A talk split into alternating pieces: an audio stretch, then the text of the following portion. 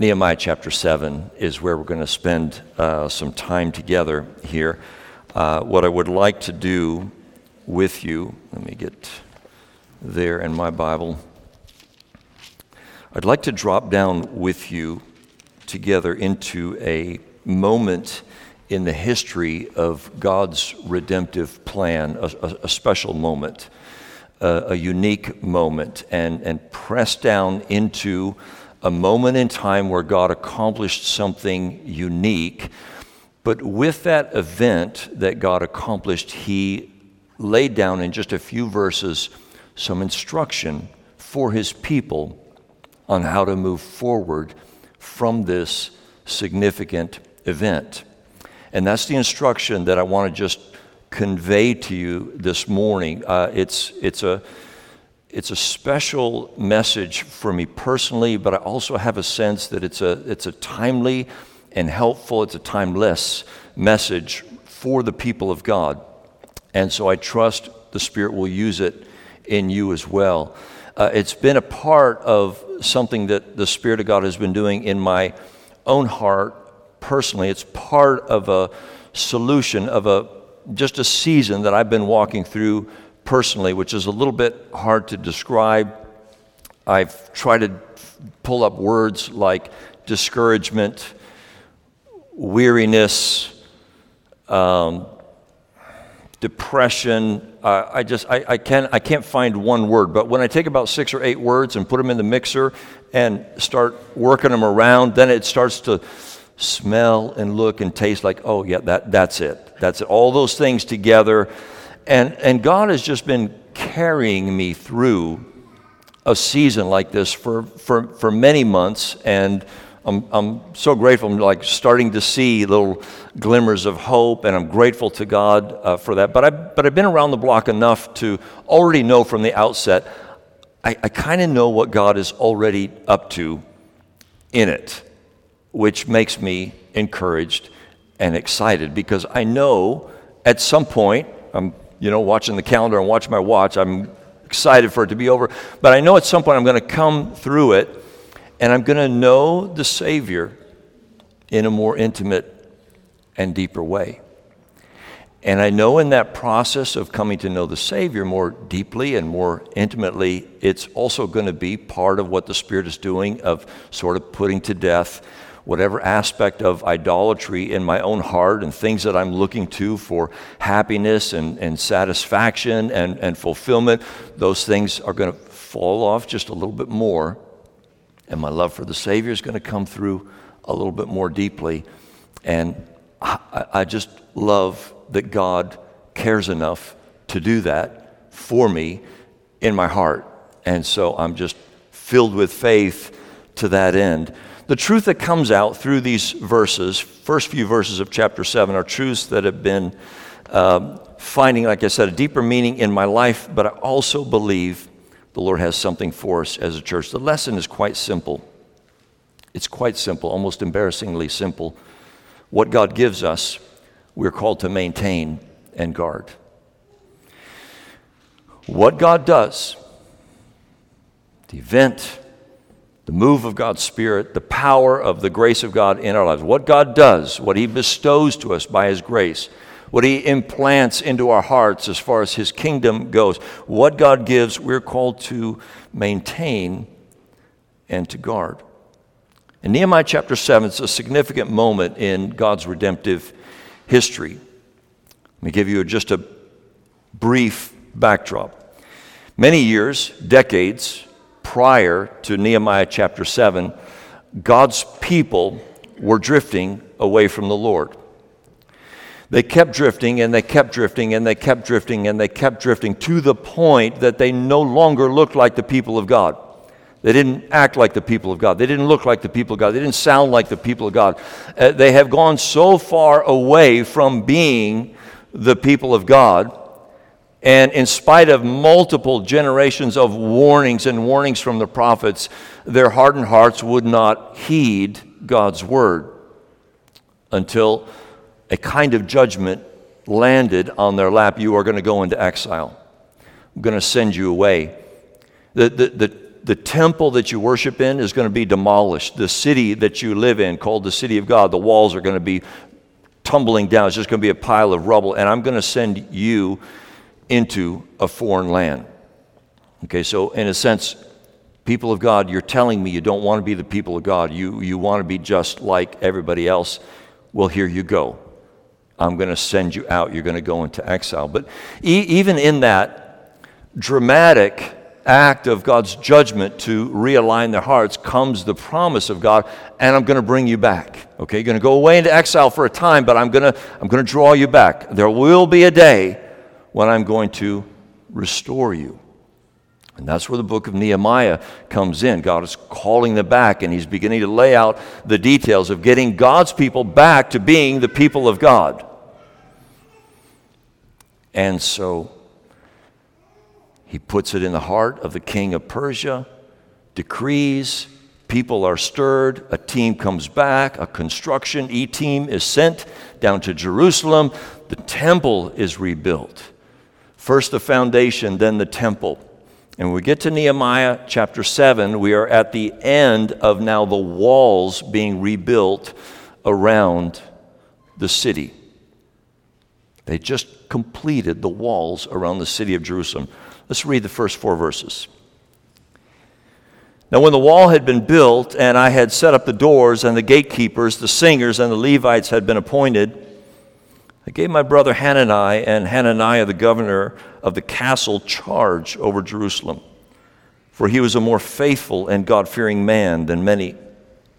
And I said to them, let not the gates of Jerusalem be opened until the sun is hot, and while they are still standing guard, let them shut and bar the doors. Appoint guards from among the inhabitants of Jerusalem, some at their guard post, and some in front of their own homes. The city was wide and large, but the people within it were few, and no houses had been built.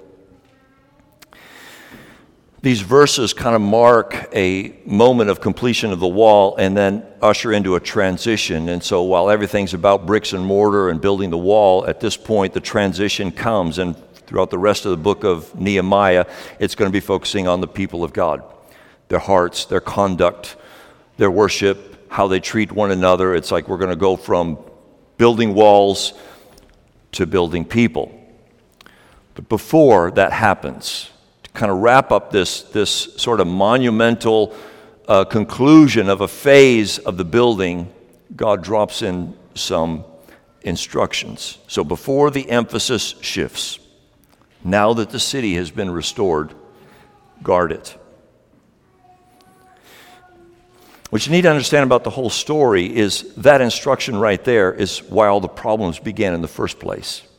They didn't guard it. They didn't protect it. They didn't maintain it. They let it down. They let their guard down. They, they drifted. And so, this few verses that seemingly we could easily just gloss over, read quickly by in your morning devotions, not think twice about it, is actually a significant moment of instruction to say, This is what you didn't do this is why you had to rebuild the city in the first place. This is why the city was lost. This is why you were no longer really identified as the people of God. This is why you were lost and mixed in uh, with, the, with the nations around you. This right here is what went wrong. This is how it went wrong at the very outset of all the trouble. And so now that God is at work in restoring it, He speaks it very clearly. I'm bringing you back. I'm restoring you, rebuilding you. And now that this is getting accomplished, keep it, guard it, take care to watch over it. Let's lay it out like this. Know what God accomplishes, maintain what God accomplished, and guard what God accomplished. So, first point know, know what God has given. A major accomplishment, the wall is complete. A great milestone in God's redemptive history had just taken place. Getting the walls up around the city was very significant. We could easily read our Bibles and not think too much about it, but the walls represented the people of God's identity and their security. There's a wonderful little prophecy in Isaiah chapter 26. It goes like this In that day, this song will be sung in the land of Judah. We have a strong city. He sets up salvation as walls and bulwarks. Open the gates that the righteous nation that keeps faith may enter in. Now, you need to understand and imagine that completing these walls and having the walls built all of a sudden lays this, this picture out of we're getting restored. The city is back. The city of God is getting established. The people of God are now inside a, a walled city. Look at what God is doing. It's all coming together. The walls said something to the world. This is where the people of God gather. This is where the people of God worship. This is where God dwells with man.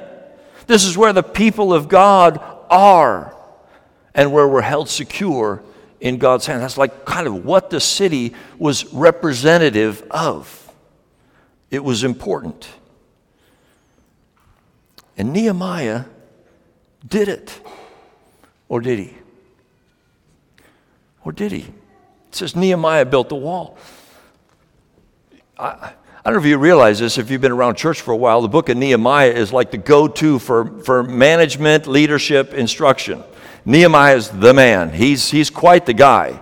And if you want to be a good leader, you should study the book of Nehemiah and you should be like Nehemiah. But let me tell you something a little bit different about the theology of the book of Nehemiah. It is first and foremost about what God has done. And this starts back in the book of, of Ezra. Ezra and Nehemiah were really one combined book. And from Ezra 1 1, it talks about God. And it lays a theology of that all the great accomplishments that have taken place in redemptive history, ultimately, before and behind it all, has been God Himself. He's acted. He's the one who brought it out. Well, I'd like to take just a couple minutes, and I, I am going to rattle off a lot of verses throughout. You don't need to scurry and try and look them up. I'm, I'm, I was going to say I'm not trying to overwhelm you. I actually am trying to overwhelm you. I, I, I want to load you up. I've got about 18 verses I'm going to run through very quickly.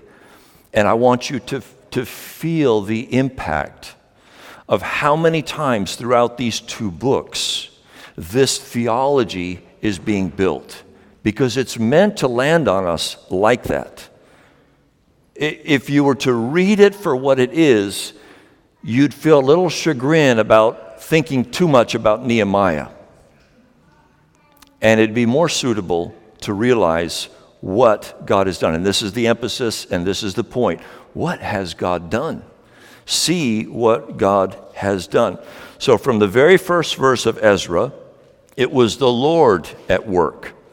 Second verse, Ezra 1 2, Cyrus speaking, The Lord has given me all the kingdoms of the earth and charged me. Ezra 5 1, when they stopped working, it was the word of the Lord through Haggai and Zechariah that got them working again. 5 5, when the workers were being interrogated and intimidated, intimidated, the eye of the Lord was on the elders of the Jews, and they did not stop the work. Chapter 6, verse 14, they finished their building by the decree of the God of Israel.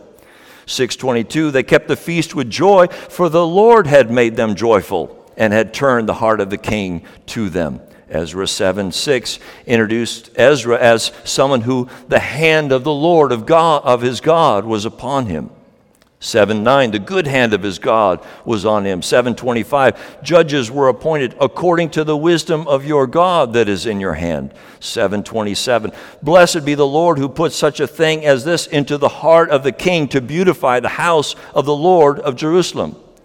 You, you picking up on the theme here? 728 I took courage for the hand of the Lord. My God was on me. 818 when there were not enough priests a man came by the good hand of our God. 822 when Ezra was embarrassed to ask the king for an escort because he bragged about how the hand of the Lord was with them instead he prayed and God heard and God granted them a safe journey. Another way the theology works out in this is through prayer. We, we've been studying through these books, and it's amazing how many times prayer comes up. Why? Because it's the Lord who's before and behind every good thing that's taking place here. Okay, now we're in the book of Nehemiah, Nehemiah 2:12. When Nehemiah secretly inspected the walls, he told no one what my God had put into my heart to do for Jerusalem. 2:18, the hand of my God had been on me for good. 220, the God of heaven will make us prosper. 515, I did not lay a heavy tax burden on the people because of the fear of the Lord. 6 9, but now, O God, strengthen my hands. 616, the work was accomplished with the help of our God. Okay, what is the theology of Ezra and Nehemiah? That it is God at work before and above all the things that are taken, of all the human ingenuity and the human effort, a theology is coming through that it's the hand of the Lord that brought it about. Let's learn from this theology. Let's learn well and let's not forget it. Okay, friends, why are you here? Why are you here? How did it come about that you would be sitting in this room singing as you do, laughing and enjoying each other's company as you do? How did this really come about? Oh, no, there was certainly human activity involved in you becoming a Christian. If in fact you're here this morning and you know the Lord, you went somewhere, listened to someone, you responded with faith, you prayed, you asked God to forgive you, you repented of your sin all kinds of human effort had gone into you being here. You got out of bed this morning. Congratulations. You made it to church today. The Bible teaches us both about God's sovereignty as well as human activity and human responsibility. So we teach both and we talk about both. Not one without the other, not one to the exclusion of the other. But we do see in Scripture an emphasis an emphasis on recognizing the sovereignty of God. And that's with good reason. That truth is meant to shape us, mold us, fashion our souls. So, how ought we to think about God when it comes to what is accomplished in our own lives? You mind if I read to you what might be a familiar story about Charles Spurgeon?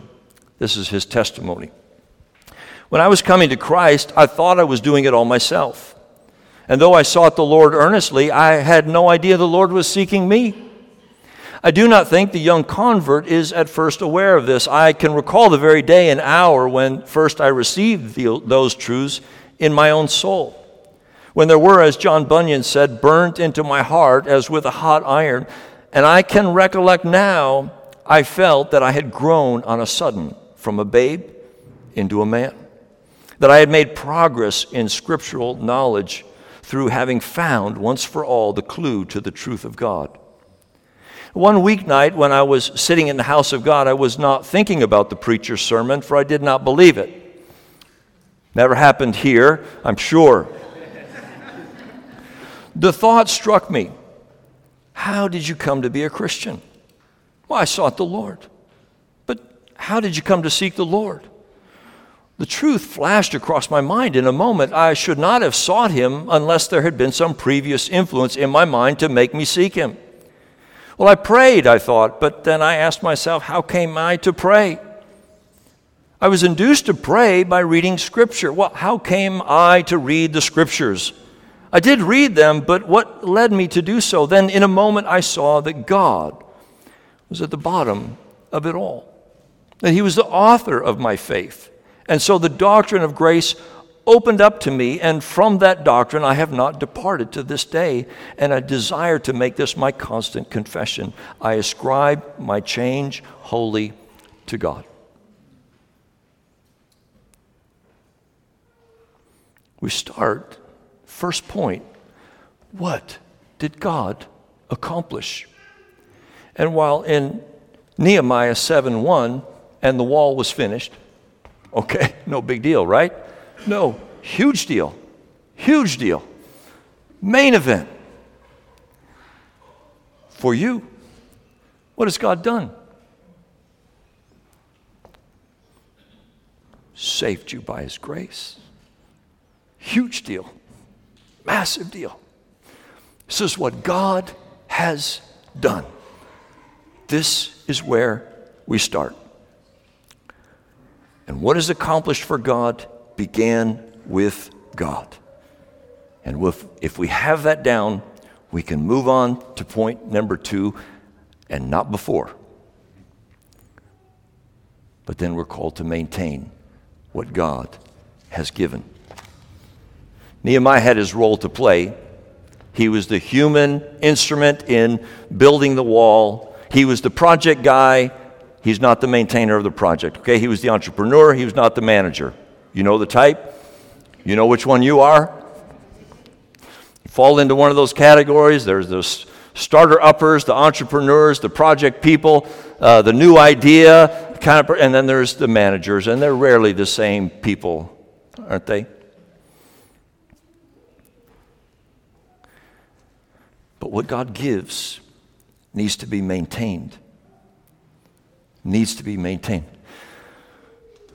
Uh, my heart goes out to Eric. You know, he lost his father recently. My, my father passed away a few years ago. And uh, when he did, it was time for my mom to move from the condo into a uh, independent living facility, which meant the kids needed to come and kind of thin out the stuff. What do you want? Take it. We need to thin down. Now, what I wanted was my dad's stereo. And one of the things that my dad and I shared was a love for music.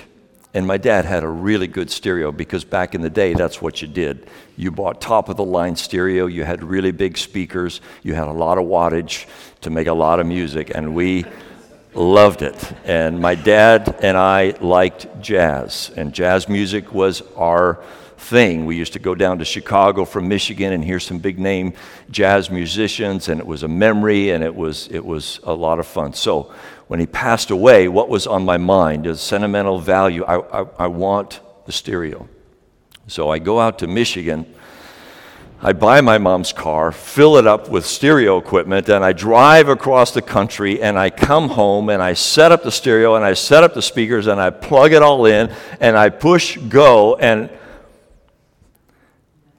crackling, buzzing, not working, doesn't sound good. What is, what, what is this? This was top of the line stuff back in the day, and all I'm getting is static, and oh, the, the, the foam cones in the speakers were corroded to dust, and every knob on the amplifier was so corroded. Every time you touched it, it crackled and made obscene sounds. And, and so piece after piece, I'm going back to the sound shop to get this repair made and that, and learning how to fix a speaker and do this and getting it all back. And you'll be happy to know, praise God, it's all up and running and it's as it should be.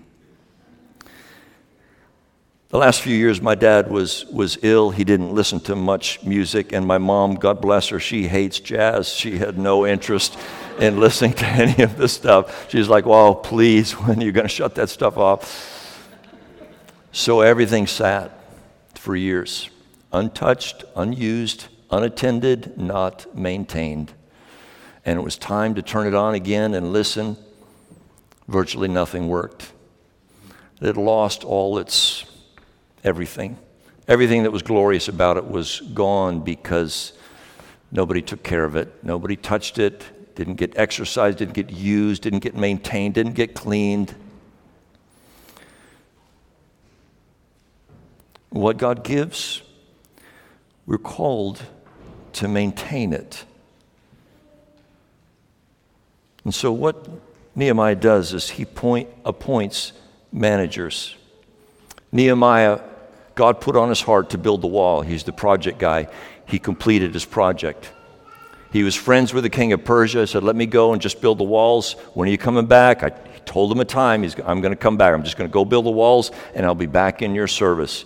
His job was done, but he appoints a couple guys to govern the city. He finds two men rightly qualified to govern the city Hanani and Hananiah.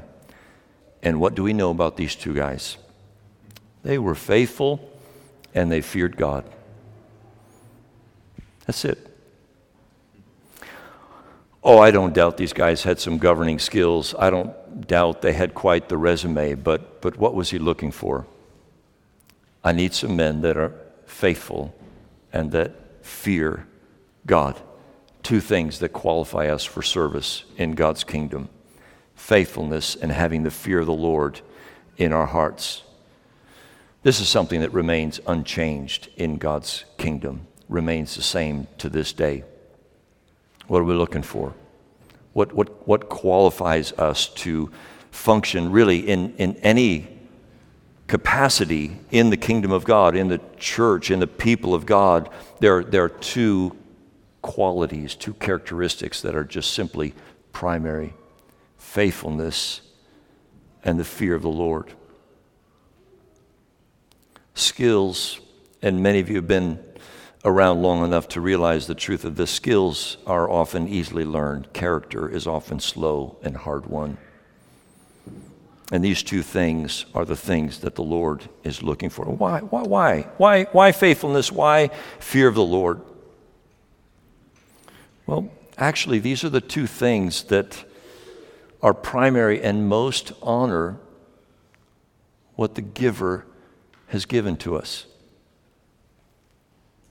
These are the two rightful responses to what God has done. God puts His grace into our hearts, into our lives, and the most appropriate response is not, Look, God, I have quite a resume. I've got quite a skill set. I've got, quite a gift set that I would like to give to you. And Praise God. I'm happy for all your wonderful resumes. I don't doubt you have them. And I don't doubt your giftings are in many ways extraordinary. But, but what are the things that would most honor and most reflect the grace of God bestowed on your life? To be a gifted musician, to be a gifted manager. Actually, the response of faithfulness and the fear of the Lord best respond and best reflect what God has done in your life. If you want to grow and do something that will honor what God has done, if you recognize what God has done, that will grow up to be faithfulness and the fear of the Lord. These are also the things that God would have outsiders see and recognize in the people of God. He's beginning to form the people of God, their character, how they live, and what is it that he's looking for. He appoints two leaders so that this will be emulated, this will be seen, this will be valued, and this will be emulated throughout the people of God because the nation's watching the onlookers looking at the church, what does God want them to see and recognize? Faithfulness and the fear of the Lord. Your neighbors don't understand the message that has so gripped your heart. Jesus loves you, died for your sins. Jesus laid down his life so that you could be made right with God. I hope you're saying that to your neighbors and when you do, they give a funny look, like, oh, really? I, I'm not sure what to do with that.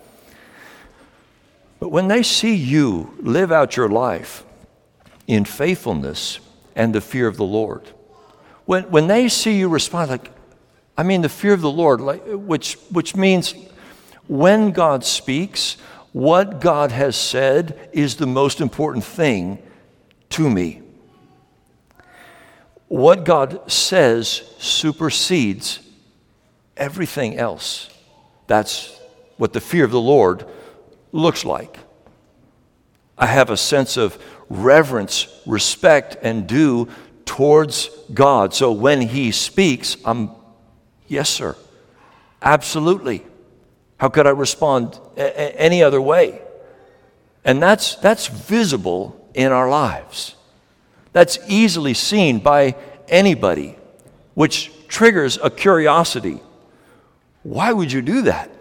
Why are you like that? And then the scripture says, yeah, and be ready to tell them why you do that. Prepare for that. Prepare for that moment. Prepare, prepare for that curiosity and that question so that you can explain to someone, oh, because this is what God has done in my life. That's why I respond to God in this way.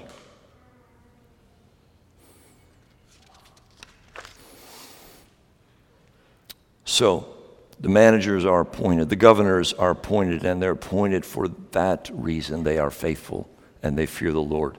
Third point, guard. You have to maintain what God has given. Thirdly, guard what God has given. Having walls was necessary. And you remember in the text we read look, okay, got the gates up, everything's there. Now, only open the gates in the heat of the day, okay? Limited access, limited time, so that you can watch and guard. Now, the walls were necessary not to isolate, but to define, to identify, to protect. Gates were necessary because God wanted people to come and go. There needed to be comings and goings and, and interaction. It was not just build a wall, get inside, and isolate. No gates. You cannot get out. So, Hotel California, you cannot do it. You're in. You're in. You're going to stay in. Or you're going to get out. You're going to get out and you're going to be out and you're going to stay out. No, there's all kinds of gates built into the wall because that was part of what God wanted to do. The message of the city this is the place where God dwells. This is the place where God's people live. This is the place where God's people worship, where God is at the rightful center of life in the midst of a worshiping community. The city is ultimately meant to function as an invitation to the surrounding world. Back to Isaiah 26 that I read earlier. Open the gates that the righteous nation that keeps faith may enter in. Open the gates. Close the gates. Guard the city. Be careful. Open the gates. Let them in. The reality about the city is that there were enemies and opposition all around that were still very, very real. So Nehemiah gives the orders monitor the gates, keep watch over the city. The completion of the walls and the gates was significant because their troubles were not over. They were simply much better prepared for them because they had walls and gates. Life, even in the city, was still fraught with dangers and ongoing opposition. It was time for them to learn the lesson that their forefathers did not get. God gives you an identity as the people of God. Now protect it, care for it, watch over it carefully. Without that, you're vulnerable. Not getting this right is what cost the city before. It's why they had to clean up all the rubble and rebuild the walls, because this was neglected. The need to be watchful. This is a New Testament command that is often throughout the New Testament. I was convicted as I was kind of studying and thinking and reading more about being watchful, and it, and it, challenged me because I realized how many times I do my New Testament reading and I gloss over that phrase be watchful, take great care. And I move on too quickly without digging down and saying, no, okay, what does that mean? What does that look like? It means keep your eyes open for trouble in your own soul. Keep your eyes open for trouble. Stay awake, be on high alert, pay close attention, take heed, give earnest heed to these things. These are phrases straight out of your Bibles over and over again with good reason because we need to. Thomas Brooks writes Watchfulness includes waking, a rousing up of the soul. It is continual, careful observing of our hearts and ways and all the turnings of our lives that we keep close to God and His Word. So, okay, why? why? Why are we called to protect what God gives? Is it because what God gives is so fragile, so delicate, so easily lost? Well, no, actually, not at all. The, the promises of God tell us that the work of God's grace and the deposit of the Spirit in our lives that He gives is the most resilient and most enduring of gifts. They last forever. So it's not that they're so fragile, but in that is somewhat the point of the call to be watchful. The great work of grace that God accomplishes in our hearts is proven to be great in the fact that they're given to us in the midst of powerful enemies, in the midst of a lot of opposition. What God accomplishes fills and captures us in such a way that we treasure it above all else. And so when we're told by the giver to guard the gifts of grace in our hearts, we're compelled to do so, and in so doing, we honor the giver and prove the gift to be all that it was promised to be.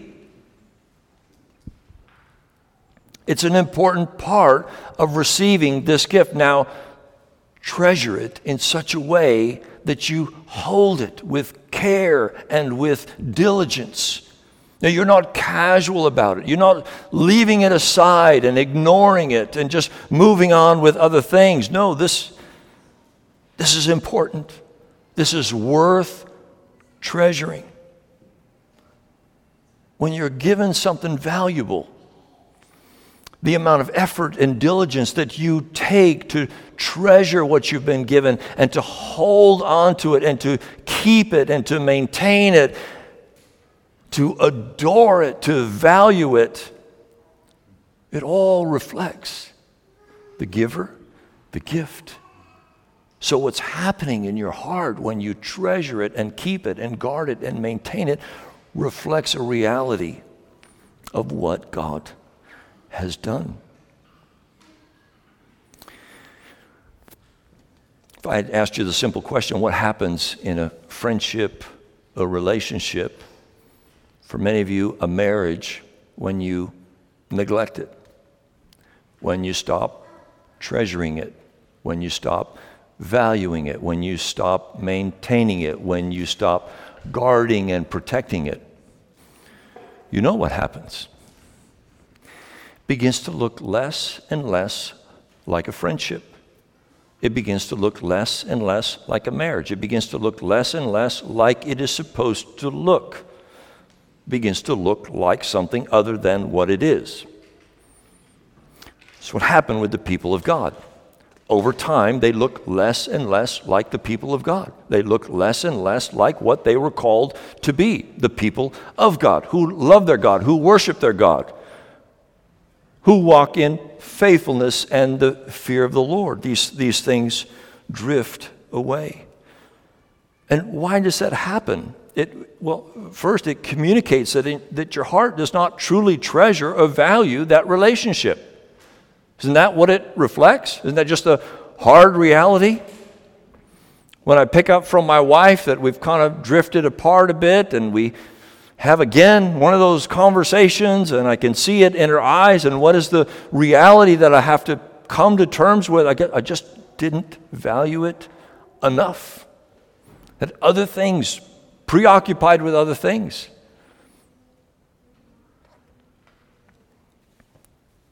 Okay, watchful against what?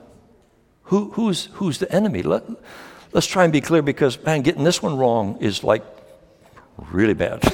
I mean, we, as Christians, we, we get really ugly and uh, when we are misguided about who the enemy is. Just so you know, it's not the person on the other side of the aisle. It, it's not in this room, okay? It's not, it's not somebody.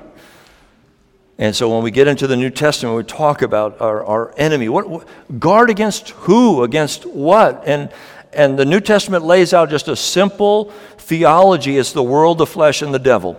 Okay? Those are our enemies the world, the flesh, and the devil. The, the world, of course, you know this, I'm, i know you're well taught. The use of the word world here and throughout the, the Bible has oftentimes different meanings depending on the context.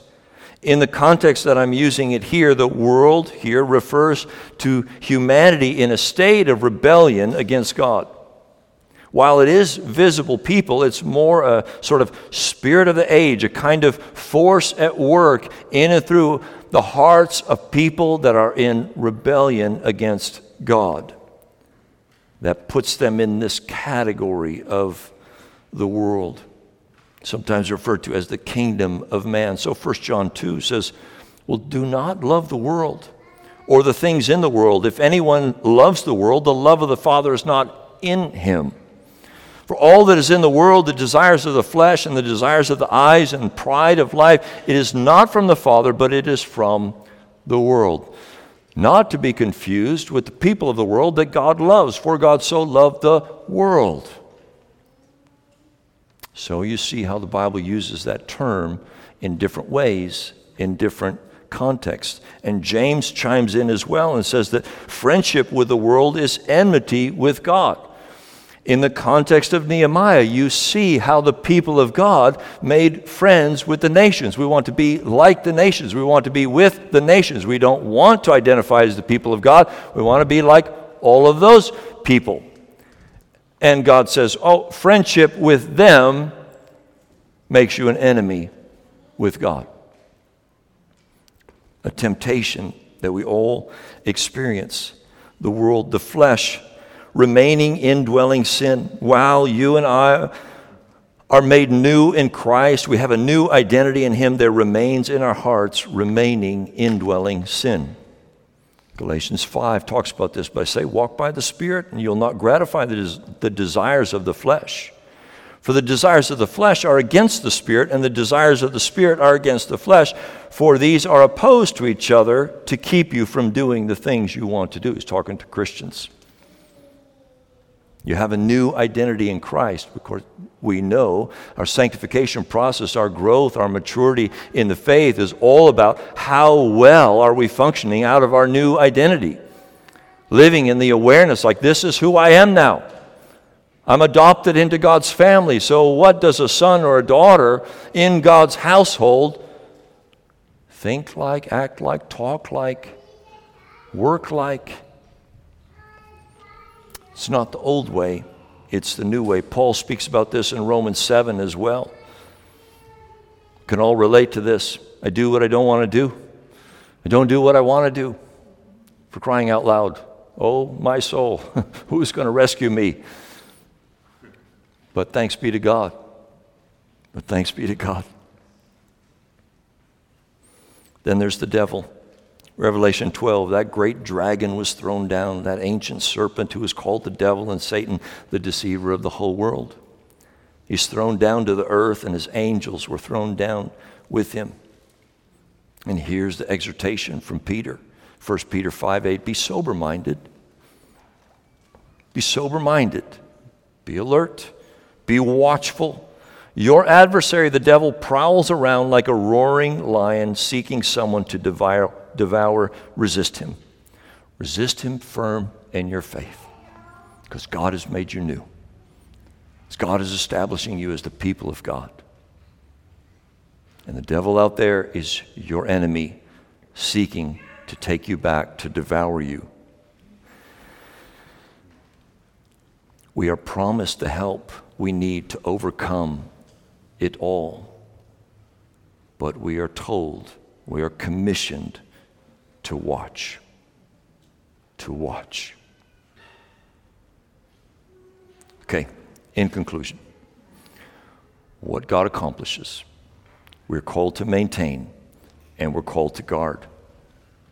I'm not suggesting that we do this alone or somehow in our own strength. I don't know if you bristled a little bit when I laid out that prop statement that I'm trying to just put a bunch of human responsibility on you, and you're like, well, wait, wait a minute, doesn't God keep us? Oh, absolutely, absolutely. The point is that we're being called to do these things, and in the doing, we prove the power of God's grace at work in us. This is part of the package, okay? Part of the package of God's grace in your life is this calling to watch, to guard, to take care it's in there, it's in the package, it's in all the aspects of the Spirit at work in you. We are saved by grace and we are sanctified by grace. We will endure to the end by God's grace. But the commands of God let us know that while the power belongs to the Lord, these are things we participate in. Which is why many people go to the book of Nehemiah and say, Look at what a great leader he is. Because there's lots of human agency taking place. There are kings of Persia that are moving things for God's glory. There's Ezra preaching and teaching. There's Nehemiah building and organizing. All kinds of human effort is taking place. But what is the theology of these books? That before and above it all, the hand of the Lord is at work through it all. The commands and the promises of God work together hand in hand.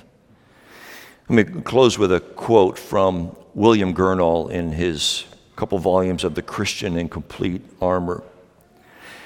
He writes, You should find great strength in the encouragement in the knowledge that your commission is divine.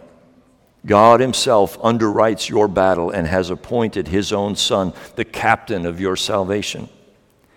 He will lead you on to the field with courage and bring you off with honor. He lived and died for you. He will live and die with you. His mercy and tenderness to his soldiers is unmatched. Historians tell us of Trajan tore his own clothes to bind up his soldiers' wounds. The Bible tells us Christ poured out his very blood as balm to heal his saints' wounds. His flesh was torn to bind them up. So, friends, my encouragement, simple as it is, simple instruction, but vital and important. Avail yourself of the grace of God and watch diligently. Take care for what God has done and what God has given you and deposited in your life. It's part of the process, and He will see you through. And your response in that will give Him glory. And people will recognize the gift and the giver ultimately because of it. Amen. Father, thank you for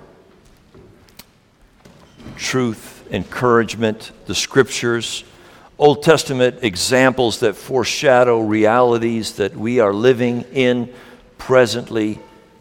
I pray that your Spirit would take something of these words and find their mark in the hearts of your people. Strengthen us in diligence, strengthen us in watchfulness let it reflect a genuine desire in our hearts that says, Oh God, I so treasure what you have given. I want to keep watch and stay sober to give you glory. In Jesus' name, amen.